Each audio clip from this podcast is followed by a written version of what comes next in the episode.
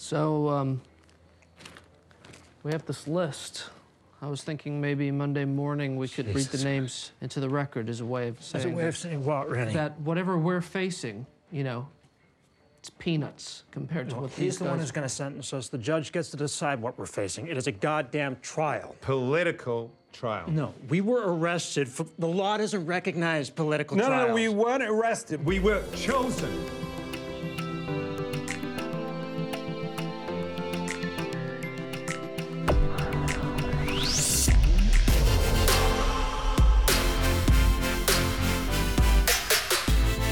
Welcome back, Oscar fans. This is Jake. You're listening to the OCC, the Oscar Category Completist, where today I am covering Aaron Sorkin's new movie available on Netflix as of Friday, The Trial of the Chicago Seven.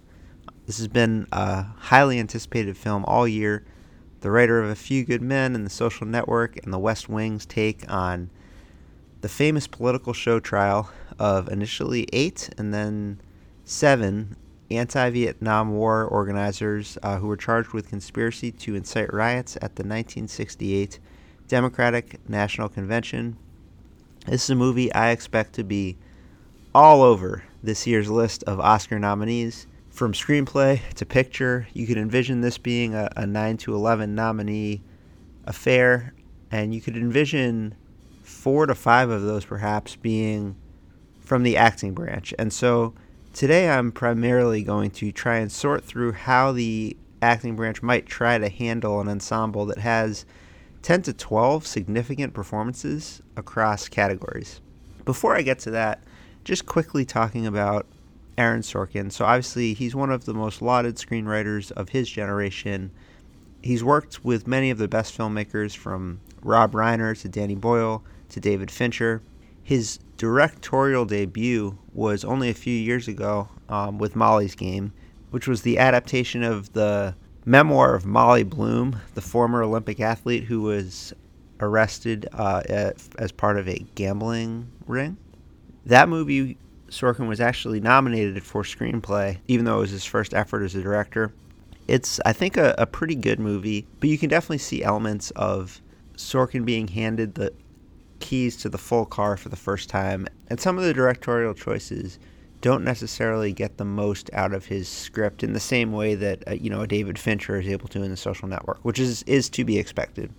Trial of the Chicago Seven was actually intended to be a Steven Spielberg film from from the earliest days of its conception, but ended up being the second directorial effort for Sorkin, and I think he has taken major steps forward in terms of the artfulness of how he has put together his own script. You know, this is of course a Netflix film, and I think a lot of the times when we talk about the great movie making personalities at Netflix, they're given kind of carte blanche, and sometimes the lack of those guardrails can diminish the product. You know, I think about Spike Lee's *Da 5 Bloods that we talked about earlier this year. Definitely not one of Spike's better better movies, and it seems like he just sort of almost got to do too much and, and wasn't really checked.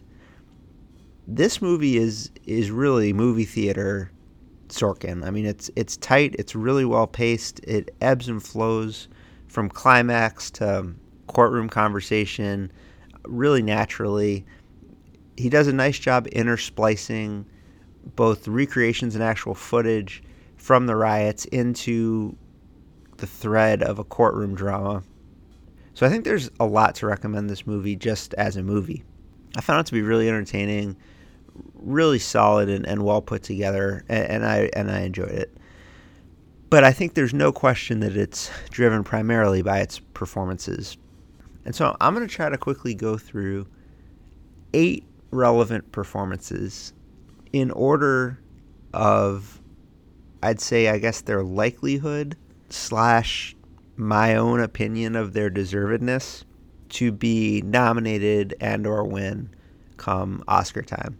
And like I'm doing as I cover kind of these relevant movies as they come out, I'm going to try to avoid cross comparing categories with other movies. Once the nominations come out, once it gets a little bit closer, that's when I'll start to look across categories and see how I think the individual races are shaping up. For now, I'm just going to stay within the universe of the trial of the Chicago Seven, um, and and take a look at how the different performances stack up within this movie.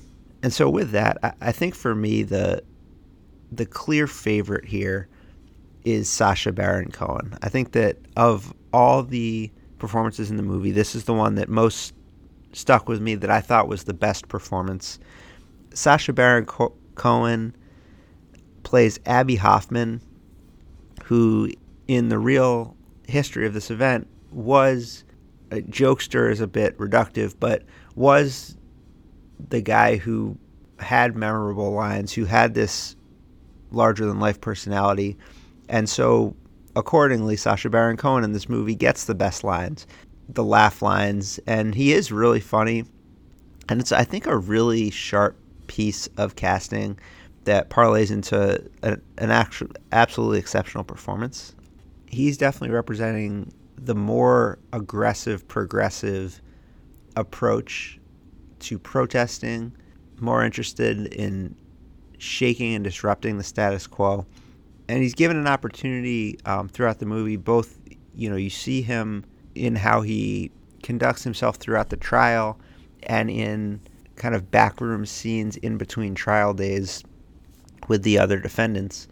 But he also gets the opportunity to have kind of this ongoing motif where he's speaking in almost a, like a stand up comedy type of setup to um, to a group of people and sort of giving, filling in the contexts of the events through his perspective. Um, and so it's, I think it's probably the best written role, or at least one of the best written roles in the movie. I think Baron Cohen does a really excellent job of, of balancing the funniness of of this character, which you might expect based on who Baron Cohen is, with the deeper seated purpose and true north belief system that's that's driving the way that he approaches his protesting and, and how that leads into the events of this into the events being litigated in this movie. Now this is one when I watched it, to me like I walked away thinking that he was squarely in supporting, that he would be running as a supporting actor. I could see this one though going either way. I think he's probably where this all kind of hinges. Because if he runs in supporting, and Eddie Redmayne, who we'll talk about next, runs in leading, that pretty much means that Eddie Redmayne is leading and everybody else is supporting. And when you're talking about eight people, that maybe gives the opportunity for one more person to be nominated. But it probably caps this movie at three nominees. If Sacha Baron Cohen runs in leading and Eddie Redmayne runs in leading, then you have the opportunity to try to maybe get two in supporting as well and, and bring this up to four nominees. And I guess really in an in a stretch you could even look at three supportings and get up to five, which I don't think they're gonna have that many so I, I, could definitely see from Netflix perspective the value of running Sacha Baron Cohen in leading, although that becomes obviously a, a much harder race. And I, I, guess I say obviously just in that the best actor is one of the most competitive categories year in and year out. And I think this year there is one performance in particular that I think has been tabbed by a lot of people as sort of an inevitable best actor win and it's a movie that I got to see at a film festival that I really love and that I will talk about um, in full on a later episode, so I won't get into it here. But Sacha Baron Cohen running in Best Actor will probably mean he has a lesser chance of winning than if he ran in Best Supporting Actor, where I think he might have a decent chance of winning. And so that calculation is going to come down to, I guess, is Netflix chasing the most possible nominations, in which case running Cohen in, in leading is probably the way to go to, to give you a chance to get more of your other ensemble into supporting? Or are they chasing a win, in which case it probably makes more sense to run Cohen in supporting, where he I think would have a very decent chance of winning, and that's what I'm going to assume they'll they'll ultimately end up doing, running him in supporting, and so. Then the only question I guess is does anything hurt him outside of the context of this movie? You know, I remember last year Jennifer Lopez was a pretty heavy favorite to get a nomination for her work in Hustlers, and she ended up being snubbed totally by the Academy. Part of that was just kind of the Academy being the Academy. They ended up giving that um, nomination to Kathy Bates, who I did not think was one of the four best performances in Richard Jewell. But she's Kathy Bates. She has a long history with the Academy. She's blindly respected by that body where you almost don't even have to see the movie and if you hear that she's in something, you know, she's she's likely to get a nomination and that kind of won out. But there was also kind of some belief that some of J-Lo's activities outside of Hustlers uh, and I think probably most prominently the fact that she was playing the Super Bowl halftime show it kind of undermined her seriousness as an actress in the eyes of some of the voters. Again, that's not. I, I have no inside sources at the Academy. Um, it's it's just kind of the coverage of this race last year implied that. And so, if you were to assume that a similar dynamic could carry over into this year, or could, I guess, just still exist within the voting body, then, you know, in a couple weeks, Sacha Baron Cohen has a new Borat movie coming out on Amazon, which is interesting timing in of itself. I mean, I think Borat it was a distinct cultural moment back in what 2005 or 2006. I was in college, everybody was imitating the Borat voice as part of a broadly accepted and shared monoculture. I don't know if that works in 2020. I mean, obviously, I guess I'll have to see the new Borat movie. It, it just feels like distinctly something from another time. But it's also obviously very silly, very vulgar. Now, the, the irony is that, of course, the first Borat movie was nominated for an Oscar in the screenplay category. But I don't know. I, I could see a world in which the focus on Sacha Baron Cohen as Borat sort of undermines the seriousness of Sacha Baron Cohen as Abbie Hoffman and, and hurts his chances and, and turns him into a snub. I don't know. To me, this was the best performance in the movie, and I think clearly deserving of an Oscar. I would probably run him strategically. I think I would run him in, in supporting to give him a chance to win. I also think that he is supporting. I think that this sort of the center of gravity on in this movie in terms of the perspective is Eddie Redmayne's character. But I could see really honest arguments on both sides. I, I could see a, a, a fair argument that Cohen is a co-lead here. I can also see a very fair argument that he's supporting. I, I don't think it's going to be category fraud either way. But Sacha Baron Cohen, I think, is the performance of the movie. Eddie Redmayne is the lead. I think that he's the only character, he's the only performance in this movie that is clearly going to be run in, in leading. It's not that he has more lines necessarily than any of the other characters, but this movie centers on on him as the core protagonist. He plays Tom Hayden, who obviously ended up being an elected official, marrying Jane Fonda. And I think what makes him kind of the center point of this story is that he is he is one half of the core question that I I read Sorkin to be the most interested in with regards to this movie, which is basically does progressive change happen most effectively from outside or inside the system? You have Sacha Baron Cohen's character, Abbie Hoffman, who clearly represents that it that it comes from agitating outside of the system. And then you have Eddie Redmayne's character, Tom Hayden, who resents that. He has a, a great speech where Abbie Hoffman says, What is it that you don't like about me?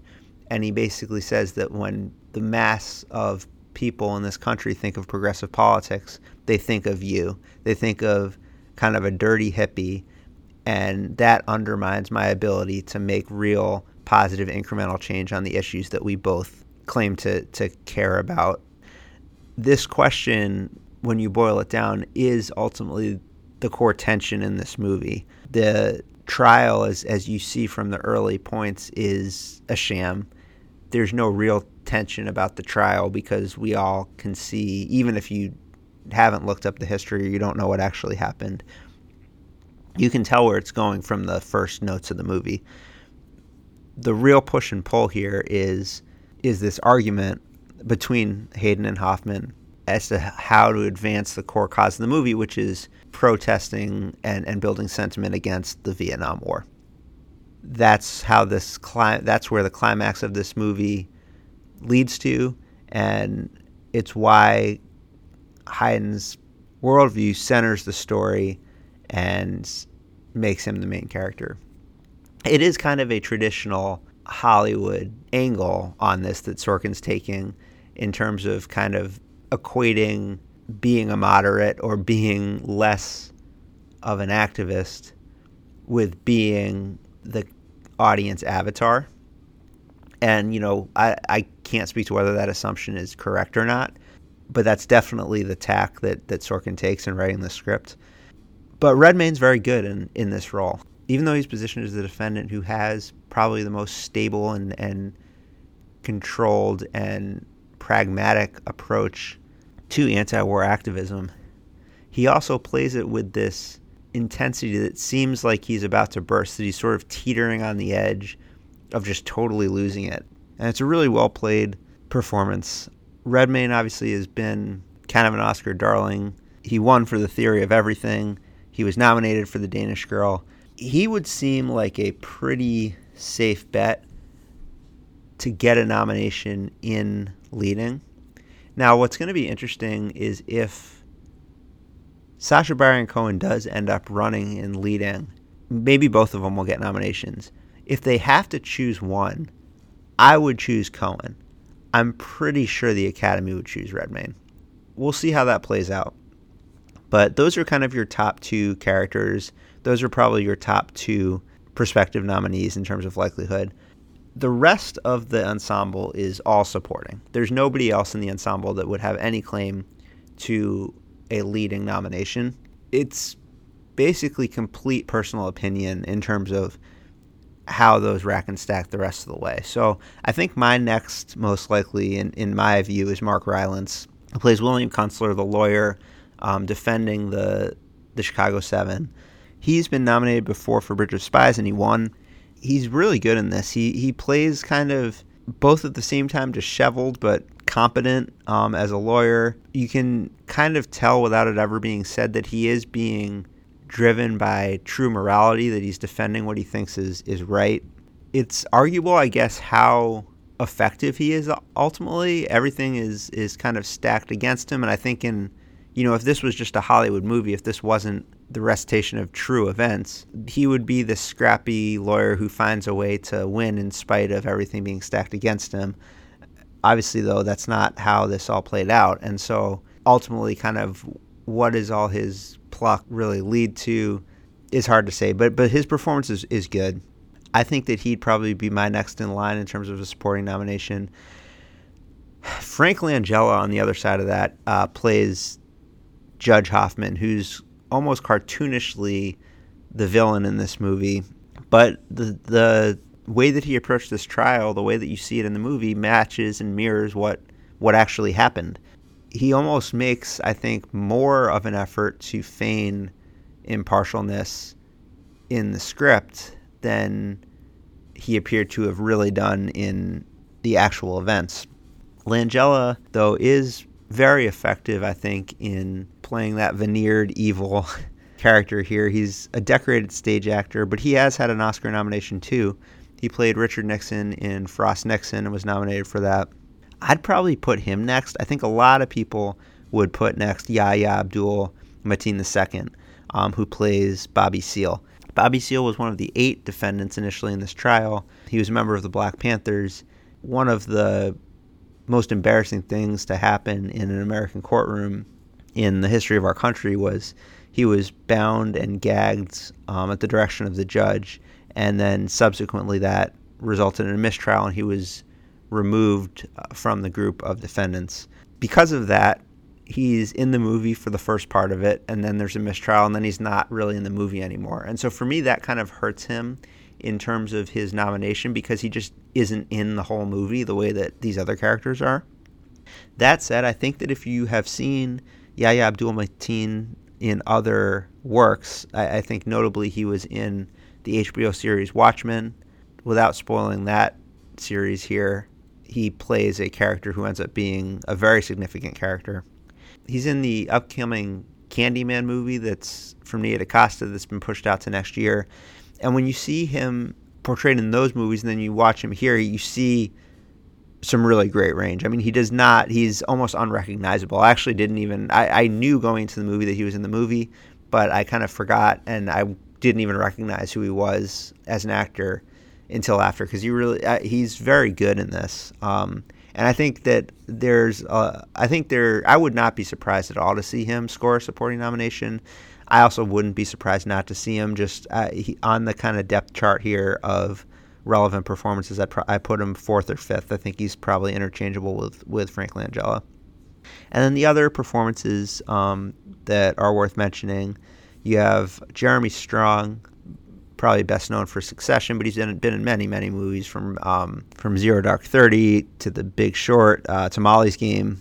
He's kind of the sidekick for for Abbie Hoffman um, for Sacha Baron Cohen's character, and he has some some moments too. I think he putting him next to Sacha Baron Cohen, who's so charismatic and who and who has so many big moments and lines within the movie, it, it kind of shrinks his performance a little bit. It, it's just harder to stand out, I think, just because of his proximity to Cohen. So um, for that reason, I, I don't really see him as a competitor. And just given how many people are in this movie, you, you have to cut it off somewhere. I, I struggle to see him um, same with John Carroll Lynch, who plays David Dellinger, um, who's probably the most mature and, and serious of the defendants.